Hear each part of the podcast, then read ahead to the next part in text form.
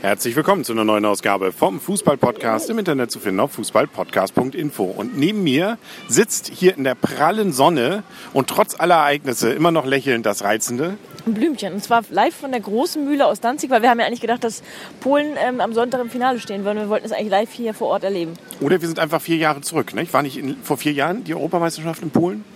Polen und Ukraine, genau. Ja, siehste. Und da wollten wir mal gucken, ob sie nicht vielleicht doch wieder hier ist. Nee, ist nicht. Haben wir, be- haben wir nachgewiesen. In Genau. Polen ist nichts. Aber wenn man bedenkt, dass Polen eigentlich nur knapp an Portugal im Elfmeterschießen gescheitert ist, hätte Polen auch im Finale stehen können. Hätte, hätte Fahrradkette. Ne? Jetzt äh, arbeiten wir mal das auf, was uns die letzten Tage ja beschäftigt hat. Es gab die zwei Halbfinals der Europameisterschaft und ähm, man kann im Endeffekt sozusagen Wales und Deutschland auf einer Stufe. Wer hätte das am Anfang der EM gedacht? Ja, und beide mit 0-2 untergegangen. Genau. In Anführungsstrichen. Also Genau. untergegangen muss man einfach in Anführungsstrichen setzen. Und beide haben eigentlich das gleiche Schicksal gehabt. Beide mussten auf wichtige äh, Schlüsselspieler ihrer Mannschaft verzichten. Und ich glaube, das liegt auch der Knackpunkt. Und das ist eigentlich sehr, sehr schade. Ähm, schön, dass sie zum Finale ge ähm, gestrichen sind, die, die ähm, gelben Karten. Aber schade, dass sie noch nicht fürs Halbfinale gestrichen sind. Wobei es bei Deutschland ja eher das Problem war, dass die gar nicht konnten, die wollten. Also die gelben Karten sehe ich jetzt gar nicht so als Riesenproblem. Doch. Bei wem? Hummels. Ja, bei Hummels. Aber alle anderen, bei Hummels war es aber auch noch doppelt ärgerlich, weil die gelben, gelben Karten irgendwie auch seltsam waren. Aber die anderen, die ausgefallen sind und dann ja auch noch während des Spiels Boateng, äh, das war ja natürlich nun, äh, hat mit Karten nichts zu tun gehabt. Das war einfach, ja, wie soll man sagen, Pech, gesundheitliche Probleme eben. Ja, genau. Also ich glaube, das ist aber durchaus der Grund gewesen, warum Deutschland nicht bestehen konnte.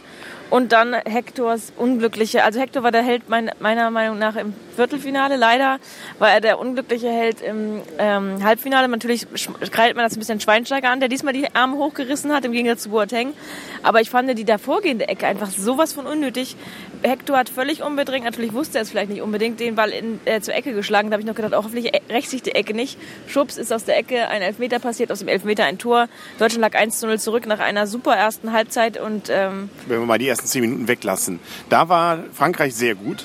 Und die haben ja sofort da gepresst und da dachte ich, uh, das wird aber eng. Gut, wurde es auch im Endeffekt, aber nicht deswegen, weil Deutschland ja dann andere Probleme plötzlich hatte, sondern äh, Deutschland hat die gedrückt, hatten wunderschöne Chancen. Sie haben richtig klasse gespielt. Es war eines der schönsten Spiele eigentlich der Deutschen, äh, wenn sie dann die Tore gemacht hätten und nicht nur Latten geknallt hätten und äh, knapp daneben. Ja, in der ersten Halbzeit fand ich, fehlt aber noch die Durchschlagskraft. Also da hat man wirklich so ein Ga- Gomez da vorne drin vermisst. Oder ein Müller, der endlich mal in, EM, äh, in WM-Form gewesen wäre. Also die EM ist leider nicht seine, seine, ähm, sein Wettbewerb. Selbst Elfmeter haut er ja nicht rein, ne? Genau, und in der WM-Form hat er, glaube ich, drei Dinger in dem Spiel gemacht. Mindestens, ne? Und das hätte ja gereicht, muss man sagen.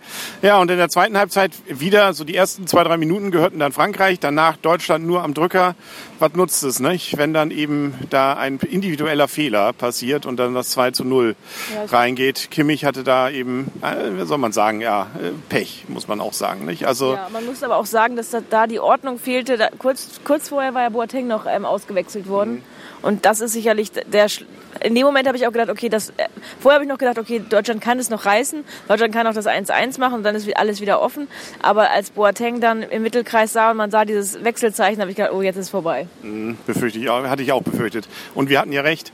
Ähm, was ich ganz spannend fand noch und ganz witzig, Bela Reti, der ja sonst gerne mal auch mal ein bisschen pessimistisch ist, der hat gefühlt noch bis eine Minute oder nach drei Minuten der Nachspielzeit immer noch dran geglaubt, glaube ich, dass Deutschland das schaffen kann. Fand ich auch witzig. Also in den ersten Minuten habe ich überhaupt nicht dran geglaubt.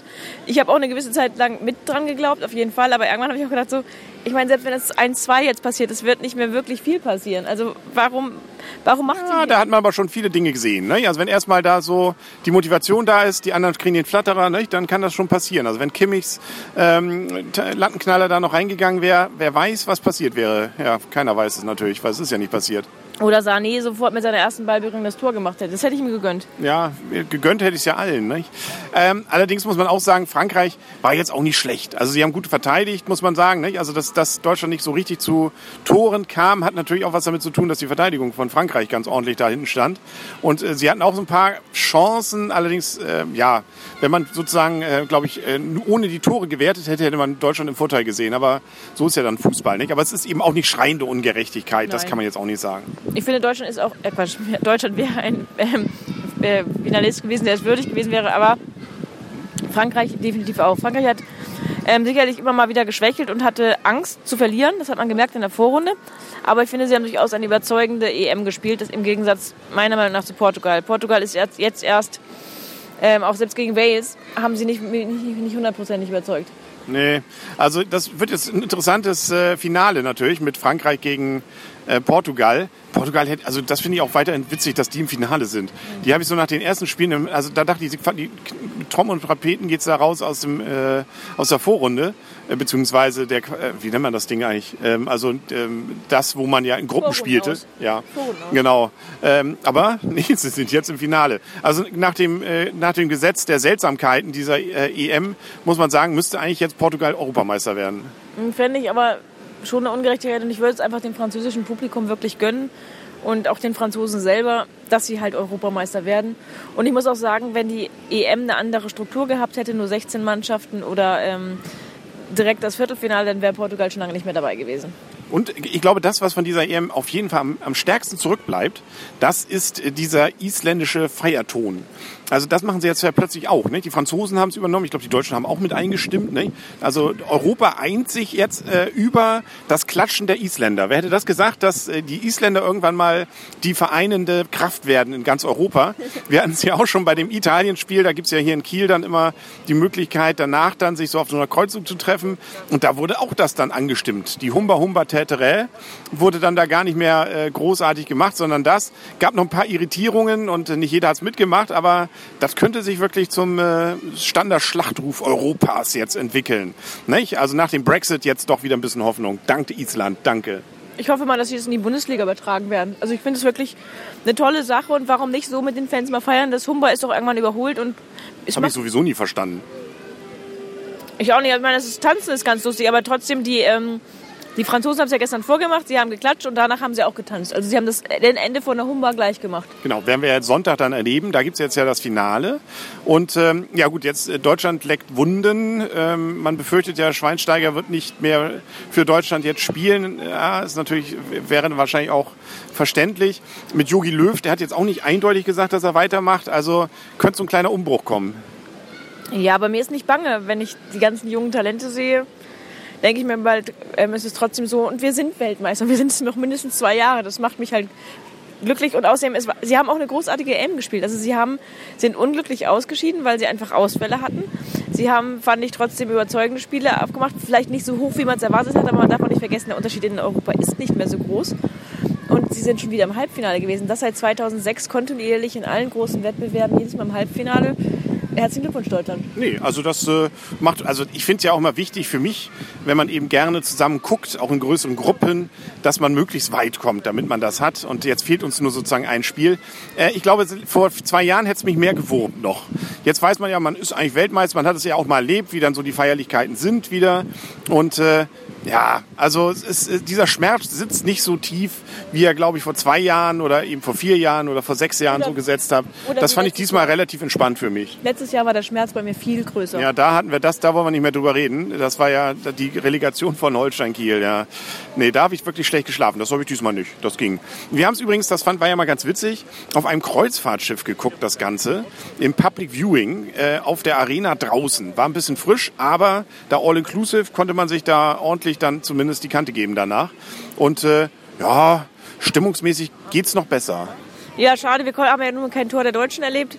Das wäre sicherlich nochmal eine Stimmungsexplosion gewesen. Ich hatte mir aber auch noch mehr erwartet. Also da fand ich unsere Stimmung im Wohnzimmer beim Private Viewing viel schöner. Wobei wir rechts neben uns da einen hatten, der hat aber auch sowas die, die äh, Leinwand angebrüllt, wenn da irgendwas nicht klappte und hat gesagt, mach doch jetzt. Also als wenn, also dachte der wirklich, der hört, der Herr Schweinsteiger hört das jetzt? Aber er wollte auch jemand umbringen, das fand ich ein bisschen extrem. Nee, da wurde es auch, da wurde ähm, genau, aber er hat es nicht getan, glaube ich, soweit wir es mitbekommen haben. Aber er wollte ja auch jemanden umbringen, der auf der Leinwand war. Das genau, das ist auch nicht schön. Er macht doch die Leinwand kaputt. Ähm, ja, was nu? Was sagen wir? Also wer wird jetzt Europameister? Von der Qualität her würde ich sagen, muss es einfach Frankreich werden. Äh, vom Gesetz der Serie und äh, der, der, Dramatik dieses, dieser Meisterschaft muss es eigentlich Portugal werden. Aber mein Tipp ist 2 zu 0 für Frankreich. Mein Tipp ist auch eindeutig für Frankreich und ich habe sogar tatsächlich, ich weiß nicht, was ich im Podcast gesagt habe, aber ich habe in einer Tipprunde auf Frankreich getippt. Hm. Ja, siehst du, da haben wir schon mal Visionen gehabt. Ne? Genau, da geht's noch Wer Visionen hat, soll zum Arzt gehen, hat irgendeiner mal Berühmtes gesagt. Ich habe aber auf jeden Fall noch, ich bin noch im, im, im Rennen und ich könnte noch Zweiter oder Dritter werden, wenn Frankreich... Ähm, äh, wenn Frankreich Europameister wird, kann ich noch Zweiter oder Dritter werden. Und da das um großes Geld geht, um richtig viel, drücke ich jetzt besonders doll. Also so und so schon den Franzosen glaube, aber da jetzt um Geld geht, da ist recht. Ja. Und äh, da jetzt hier tatsächlich, glaube ich, nichts mehr mit Fußball ist, äh, hier in, in, Polen, fahren wir wieder zurück, oder? Also das, äh, ich glaube, die kommt nicht mehr, die Europameisterschaft hierher, dieses, dieses Jahr. Dieses Jahr nicht, aber ich denke mir mal, Polen wird auch im großen, upsala, äh, Vogel. also Polen wird auch in den großen Meisterschaften wieder mitspielen. Sie haben mich ein bisschen enttäuscht, weil sie das Spiel nicht gemacht haben gegen Portugal. Da hatten sie, glaube ich, ein bisschen zu viel Schiss, ähm, ein Gegentor zu kassieren und haben sich aufs ähm, Elfmeterschießen verlassen. Fand ich ein bisschen schade, aber ich glaube, in der Mannschaft steckt eine ganze Menge. Ja, da steckt eine Menge drin. Ähm, und so gesehen steckt natürlich auch in diesem Podcast eine Menge, nämlich spätestens wieder in einer, äh, in einer Woche nicht, in wenigen Tagen. Ähm, dann werden wir am Sonntag sicherlich den großen Abschiedsveranstaltung äh, machen. Unser Public Viewing im Wohnzimmer hat allerdings jetzt deutlich Flügel gelassen. Ne, Federn hat sie. Flügel sind noch dran, aber Federn, da kommt nur noch die Hälfte von den Leuten. Ah, nicht? Ja, die Anmeldungen waren am Montag riesig und da mussten wir schon nach einer, also nach einer Stunde waren wir ausverkauft, war lustig. Ähm, die Ebay-Preise sind auch, glaube ich, explodiert und jetzt ähm, sind die Karten, glaube ich, im Preis total verfallen und es kommt nur noch die Hälfte. Also wir haben noch Platz. Aber die echten Fußballfans, die kommen. Natürlich. Natürlich. Gut, dann sagen auf Wiedersehen und auf Wiederheuren für heute der Henry. Und das Blümchen. Und tschüss. Tschüss.